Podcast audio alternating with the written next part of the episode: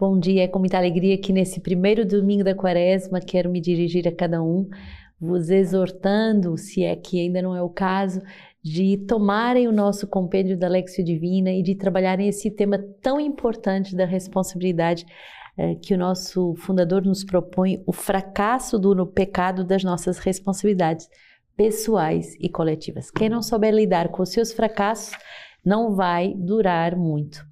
O fracasso do pecado e das nossas responsabilidades pessoais e coletivas, aprender a lidar com esse fracasso, aprender a ver aí a, a bandeira do Senhor que se desfralda com amor na minha vida, ver aí uma, uma, pedagogia de Deus é muito importante. E o diácono vai nos ensinar que tudo concorre para o bem de quem ama a Deus, até o pecado. Você pode muitas vezes pensar que o pecado é o fim, mas uh, vamos ver com Santo Agostinho, São Tomás de Aquino, e esse texto é muito, muito denso, e o diácono já gravou uh, justamente a palavra do fundador desse mês. Você pode aceder no nosso canal da Web TV e mergulhar em todos esses conteúdos uh, muito, muito importantes para a nossa compreensão.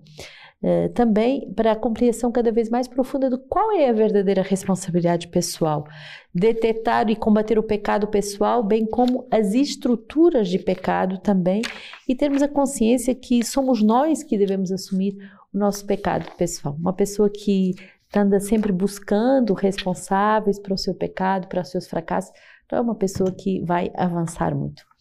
Primeiro domingo da quaresma é, é, é um tempo em que eh, a partir de Roma, eh, vamos eh, rezar e durante essas três semanas que vou estar aqui com as nossas irmãs em Roma, de modo muito particular, vou vos carregar no coração da igreja, todas as vezes que estiver com o Santo Padre, com os cardeais, todas as vezes que estiver de verdade no túmulo dos mártires, dos apóstolos.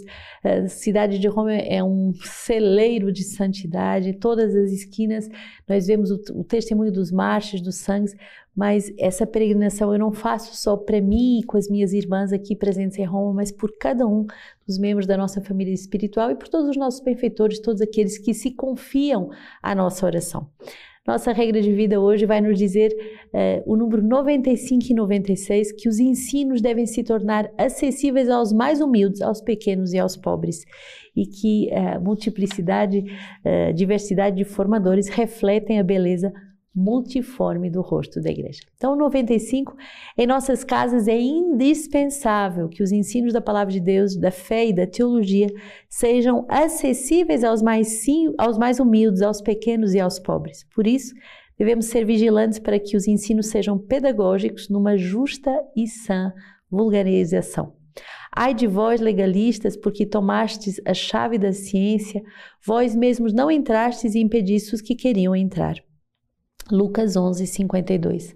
Como não se trata de uma palavra humana, mas de uma palavra de Deus, ela é isenta de esquecimento e de corrupção.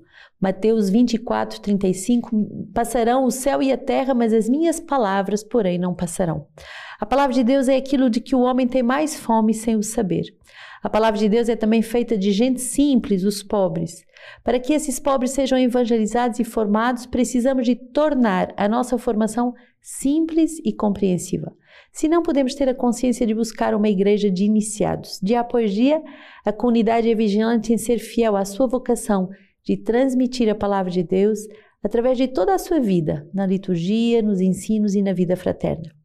O ensino de que a comunidade propõe deve difundir uma sadia inteligência da fé à luz do Espírito da Verdade, que conduz à verdade plena e na, obediência ao magistério vivo da Igreja deve ser um ensino fundamental, simples, sólido e espiritual, longe das especulações vazias ou das vãs disputas teológicas. Então, muito importante, a característica da nossa comunidade é tornar então acessível a todos, as pessoas mais simples, o, o, conteúdo, a riqueza da palavra de Deus, também da teologia, de toda a, a riqueza doutrinal que a nossa uh, igreja dá. Então devemos trabalhar para uma justa e sã vulgarização. Não é tornar a palavra vulgar, banal, mas para que ela seja acessível, para que todos possam entender. Então, a palavra de Deus não é uma coisa para uma elite, não é uma coisa para um, para um grupo de gente iluminada, gente acima da média. Não, a palavra de Deus, os tesouros da igreja,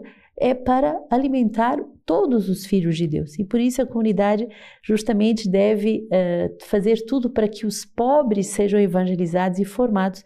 E por isso devemos dar formações simples e de fácil compreensão. Uh, tudo que é simples é santo. Então, não é ser simplista, não é ser simplório, mas é ser simples na forma de passar os conteúdos. E o nosso ensino deve então ser vivido na obediência ao magistério da igreja, mas também ser um ensino fundamental, sólido, espiritual, longe de especulações vazias, de achismos ou de vãs disputas teológicas. O número 96 vai nos falar justamente dessa grande riqueza, dessa diversidade de formadores, reflexo da beleza multiforme do rosto da igreja. Na nossa época, em que a ignorância religiosa é considerável e onde reina uma religiosidade difusa e vã, mesclada de cristianismo, é importante mais do que nunca fazer conhecer claramente o ensino da nossa mãe igreja, gorjeando o depósito da verdade. Para, para, dar a conhecer a beleza multiforme do rosto da igreja, a comunidade convida formadores de diferentes famílias espirituais. Ela vigia que nos seus ensinos os formadores se dediquem a dar o leite não adulterado da palavra. Aquele que ensina com efeito deve ser um fiel dispensador da palavra de verdade. E aí, São Paulo VI, o Papa Paulo VI, vai dizer o Evangelho no Tiandi, número 78, o Evangelho cujo encargo nos foi confiado é também a palavra da verdade. Uma verdade que torna livre e que é a única coisa que dá a paz ao coração. É aquilo que as pessoas vêm procurar quando nós lhe anunciamos a boa nova verdade sobre Deus, verdade sobre o homem e sobre os misteriosos destinos destino da verdade sobre o mundo. Difícil verdade que nós procuramos na palavra de Deus e da qual somos in, insistimos ainda não os árbitros nem os proprietários, mas os depositários, os arautos e os servidores. Tão bonito, através desse é, conteúdo é, do Papa Paulo VI em Evangelho Nutiani, um, um documento belíssimo sobre a forma de evangelizar o mundo, que o mundo precisa de santos muito mais do que doutores. Justamente o Papa nos ensina que somos não proprietários, não doutores, não, não uma elite, mas depositários, arautos e servidores da palavra de Deus. E através de tantos rostos, de tantos carismas, nós vemos a diversidade de famílias espirituais, a diversidade uh, de carismas que podem ensinar a palavra de Deus, os jesuítas, os dominicanos, as comunidades novas, as sementes do verbo, os franciscanos, tantos carismas diferentes que vão dar uh, a cor a essa pregação, mas nunca devem adulterar o leite da palavra. Devemos ser fiéis dispensadores da palavra da verdade. Então, que o Senhor nos conceda essa graça a nós, comunidade de sementes do Verbo, consagrados ao Verbo, consagrados à palavra, que Deus nos deu essa graça de sermos apenas servos, apenas fiéis dispensadores da, das sementes do Verbo. Hoje a palavra do, do diácono é, é Cristo e só Ele que alcançou a vitória e nos apresenta. Então, nesse tempo de quaresma, devemos pedir essa grande vitória, que é a vitória da nossa santificação e de um ministério cada vez mais simples e autêntico a serviço do Verbo. Deuteronômio 26, 4 a 10. O sacerdote receberá o cesto da tua mão, colocá-lo-á diante do altar do Senhor teu Deus. E tomando a palavra, tu dirás diante do Senhor teu Deus: Meu pai era um arameu errante ele desceu ao Egito e ali residiu com poucas pessoas. Depois tornou-se uma nação grande, forte e numerosa. Os egípcios, porém, nos maltrataram e nos humilharam, impondo-nos uma dura escravidão. Gritamos então ao Senhor, Deus dos nossos pais, e o Senhor os ouviu a nossa voz, viu a nossa miséria, nosso sofrimento e nossa opressão. E o Senhor nos fez sair do Egito com mão forte e braço estendido em meio a grande terror com sinais e prodígios. E nos trouxe a este lugar, dando-nos esta terra, uma terra onde mana leite e mel. E agora, eis que trago as primícias dos frutos do solo do que me deste, Senhor, e as depositarás diante do Senhor teu Deus, e te prostrarás diante do Senhor teu Deus. Que bonito essa passagem de Deuteronômio que nos fala dessa terra que jorra leite e mel. E leite e mel são dois símbolos da palavra de Deus, justamente. o leite que, que sai do seio consolador, os dois seios, o Antigo e o Novo Testamento, e o mel, essa gota de mel uh, que, docíssima que vai alimentar a nossa alma, que é a própria palavra. E nós uh, podemos, uh, de verdade, clamar ao Senhor para que nos momentos de, de dor, nos momentos de sofrimento, Ele nos dê essa terra de leite e de mel. É a palavra de Deus que nos torna firmes, fortes, corajosos, mesmo para viver momentos de grande sofrimento. Penso uh, aos refugiados aqui em Roma, não é possível não pensarmos, há tanta gente que pede uh, refúgio, uh, e que muitas vezes são rejeitados. Penso às pessoas que sofreram com o Covid, penso às pessoas que estão desabrigadas por uh, intempéries naturais, penso a tantas pessoas que precisam dessa terra de delícias, que é a terra da palavra, que é a terra do leite e do mel. Salmo 90: Quem habitará na proteção do Altíssimo pernoita à sombra do Shaddai, dizendo ao Senhor: Meu abrigo, minha fortaleza, meu Deus em quem eu confio. A desgraça jamais te atingirá, a praga nenhuma chegará à tua tenda, pois em teu favor ele ordenou aos seus anjos que te guardem em teus caminhos todos. Eles te levarão em suas mãos para os teus pés não tropecem numa pedra. Poderás caminhar sobre o leão e a víbora, pisarás o leãozinho e o dragão. Porque a mim se apegou, eu o livrarei, eu o protegerei, pois conhece o meu nome. Ele me invocará e eu responderei. Na angústia estarei com ele e o livrarei e o glorificarei. Tão bonito esse salmo que justamente nos faz experimentar essa intimidade. Quando eu busco o Senhor, quando eu o invoco, quando eu lhe clamo, ele me responde. O Senhor quer estabelecer com cada um de nós um diálogo de amor, não um monólogo, não ficar falando, falando, falando, mas verdadeiramente um diálogo de amor, um diálogo em que eu abro o meu coração, eu posso lhe confiar as minhas preocupações, as minhas dores, mas também as minhas alegrias, os meus anseios, as minhas expectativas, e ele responde, ele ama, ele inspira. Romanos 10, 8 a 13, mas o que diz ela? Ao teu alcance está a palavra, em tua boca e em teu coração, a saber a palavra da fé que nós pregamos. Porque se confessares com a tua boca que Jesus é o Senhor e se creres em teu coração que Deus o ressuscitou dentre os mortos, serás salvo. Pois quem crê do coração obtém a justiça, e quem confessa com a boca a salvação. Com efeito, a Escritura diz: quem nele crê não será confundido, de sorte que não há distinção entre judeu e grego, pois ele é Senhor de todos, rico para todos os que o invocam. Porque todo aquele que invocar o Senhor será salvo. Que nome é esse de Deus que tem tanto poder para nos salvar? E essa palavra que está ao nosso alcance que é acessível, que não é uma palavra de uma pessoa inacessível, inatingível, é, que é uma, é uma palavra de alguém que escuta e que, e que pode responder. A palavra que está na nossa boca, mas também está no nosso coração, é a palavra que, que transmite a paz e que transmite a vida, e ao mesmo tempo é uma palavra que dá trabalho porque ela exige a adesão da nossa fé. Quem proclama a palavra e crê no seu coração, quer dizer que não é uma palavra que eu posso só balbuciar ou repetir, mas é uma palavra que vai provocar a minha adesão, provocar a fé.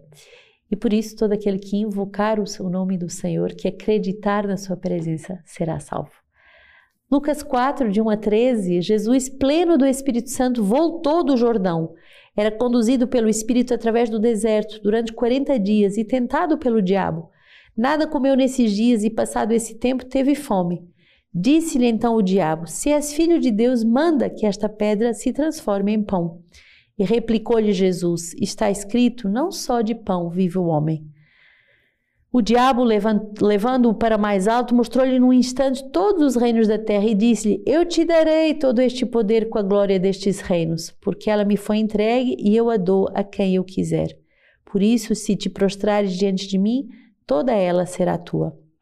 Replicou-lhe Jesus: Está escrito: Adorarás ao Senhor teu Deus e só a ele prestarás culto. Conduziu-lhe depois a Jerusalém, colocou-o debaixo do pináculo do templo e disse-lhe: Se és o filho de Deus, atira-te para baixo, porque está escrito: Ele dará a seus anjos ordem a seus anjos a teu respeito para que te guardem. E ainda, e eles te tomarão pelas mãos para que não tropeces em nenhuma pedra. Mas Jesus lhe respondeu: Foi dito: Não tentarás ao Senhor teu Deus. Tendo acabado toda a tentação, o diabo deixou até o tempo oportuno. Esta passagem da, da tentação de Jesus no deserto é uma passagem que antecede o ministério público e é uma passagem que nos faz refletir que o demônio ele nos tenta e tenta nos ludibriar usando a palavra de Deus. Quer dizer que o demônio é muito astuto. Ele sabe que Cristo escuta a palavra de Deus, ele sabe que Cristo uh, reconhece a palavra do Pai e ao mesmo tempo ele quer se pôr no lugar de Deus. Muito orgulhoso quando ele diz: Eu te darei todo o poder, eu te darei. Se te prostrares diante de mim, se és o filho de Deus. Quer dizer que o demônio se põe numa uma posição de querer ser idolatrado, de querer nos ludibriar como se ele pudesse nos dar poder ou glória, é uma, uma atitude arrogante de que, querer ser venerado, adorado pelas criaturas. Então, uh, diante das tentações, é a postura de Jesus muito firme, muito perene, não de discutir com o diabo, isso é um grave perigo, isso é, um, é uma cilada do demônio. Não devemos discutir com o diabo, não temos nada que discutir com ele, mas devemos ser firmes e devemos rejeitar as suas insídias, as suas insinuações com a própria palavra de Deus. Uma palavra, Santo Agostinho, bispo do século V, que diz assim: em mim está o coração que já desfalece. Revela com estas palavras que está presente a todos os povos no mundo inteiro, não rodeado de grande glória, mas no, no meio de grandes tentações. Com efeito, nossa vida, enquanto somos peregrinos nesse mundo, não pode estar livre das tentações, pois é através delas que se realiza o nosso progresso, e ninguém pode conhecer-se a si mesmo se não for tentado.